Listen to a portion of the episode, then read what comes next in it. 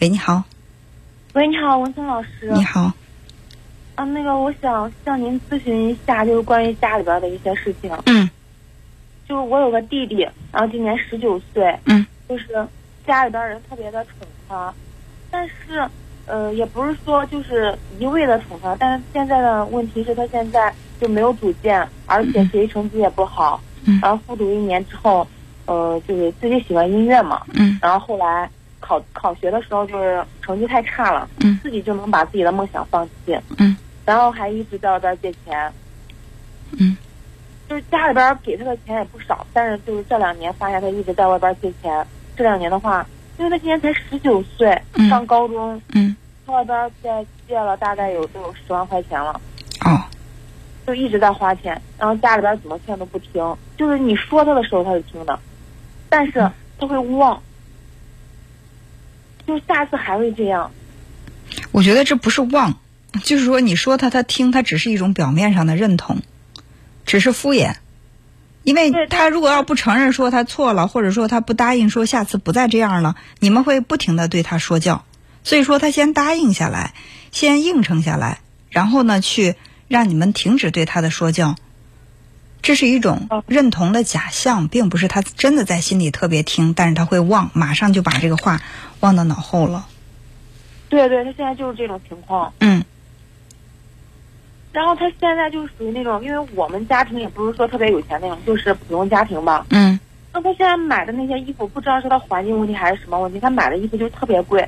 嗯，就好几千的鞋子他都可以买。然后买了手机也是苹果手机一个接一个。嗯然后今年暑假的时候，他又是就是通过在网上借钱，然后是他朋友帮他借的钱，然后买了个苹果手机，被家里发现之后就给他退了。嗯就给他退了之后，然后又给他买了个四百块钱的，就是一千多块钱的手机吧。嗯然后前两天，就前天的时候，然后发现他又拿了个苹果手机，嗯然后他说是他自己，就是他，因为他今年不是不上学了嘛，嗯然后没有考上学，让他去当兵，他也不当兵。他现在就是特别怕吃苦，嗯他现在自己说的话，他说他要学习的时候，你让他去了，然后他又说他不学，他愿意打工，然后你让他打工了，他又说他不愿意打工，然后让他当兵了，他说他同意了，去了之后他不愿意，说他愿意搬砖，搬砖也行，然后回来让他去搬砖，他又不去了，现在就是一直在这种就是重复，然后反悔，就一点儿立场都没有，其实我特别好奇的是，他这十万块钱找谁借的呀？就是这十万块钱不是说他全部借的，而是说家里边为他花的钱，就是跑各种事情。家里人为什么要为他花这些钱呢？因为你像他就是呃，今年要去当兵的话，需要做眼睛；他上学的话，因为是高价嘛，就必须要花钱。然嗯后他从他借钱，他借钱的话，大概有借了有三四万块钱，嗯别的全部就是家里边为他就是必要性花的那些钱。那能不能不不给不替他还呢？不替他还，人家都已经找到家里边了，不替他还，找到家里面，他已经十九岁了，已经成年了，他自己你想过这个问题，不帮他还，但是有有那个利息。然后我爸妈也是特别那种仔细的那种嘛，就是特别勤俭勤俭持家那种。嗯然后家长就觉得这个利息就是不必要去出，然后就想着帮他还了，帮他还了之后他自己就是努力挣钱。然后他说的意思也是你家里边帮我还了，然后我再呃就是自己挣钱还家里，嗯，但是只是说说而已。对呀、他只是说说而已。问题是你每次说你都信了，现在不信啊，但是他他就前天又拿回来一个手机，然后问那他他能拿回来这个手机是他的本事，你们为什么不让他用呢？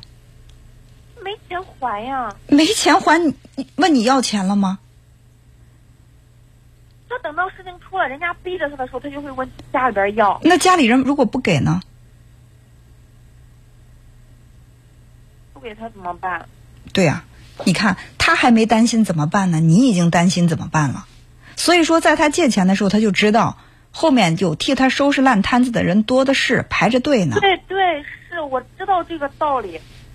但是现在就是他那种，他现在出去就是，嗯、让他让他当兵，他不去嘛。然后今年已经复读第二年了，今年不让他去学校，因为知道他说的去学校只是一个借口。然后他整天在家就吃了睡，睡了玩儿，然后让他出去打工。他现在出去打工就是，呃，也不好好工作，就是每天晚上三点才到家。嗯。然后我爸妈跟他说任何话他都不听，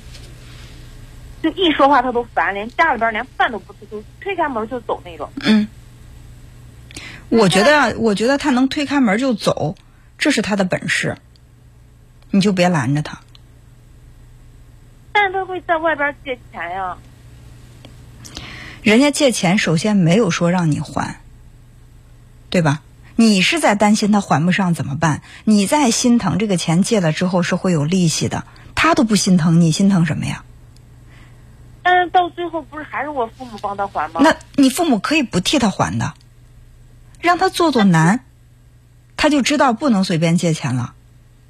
就是你们，你这个弟弟啊，比别人都金贵，别的孩子能吃的苦，他不能吃；别的孩子要遭的罪，他不能遭；别的孩子要接受的惩罚，他不能接受惩罚。所以说，他就变成了今天这个样子。你既然把他当做一个金疙瘩或者当一个宝贝来养，那他就要去享受比别的孩子更多的特权，因为这些特权都是你跟你父母给他的呀。但是家里边人不想让他这样，你一方面说着不想让他这样，你又惯着他这样，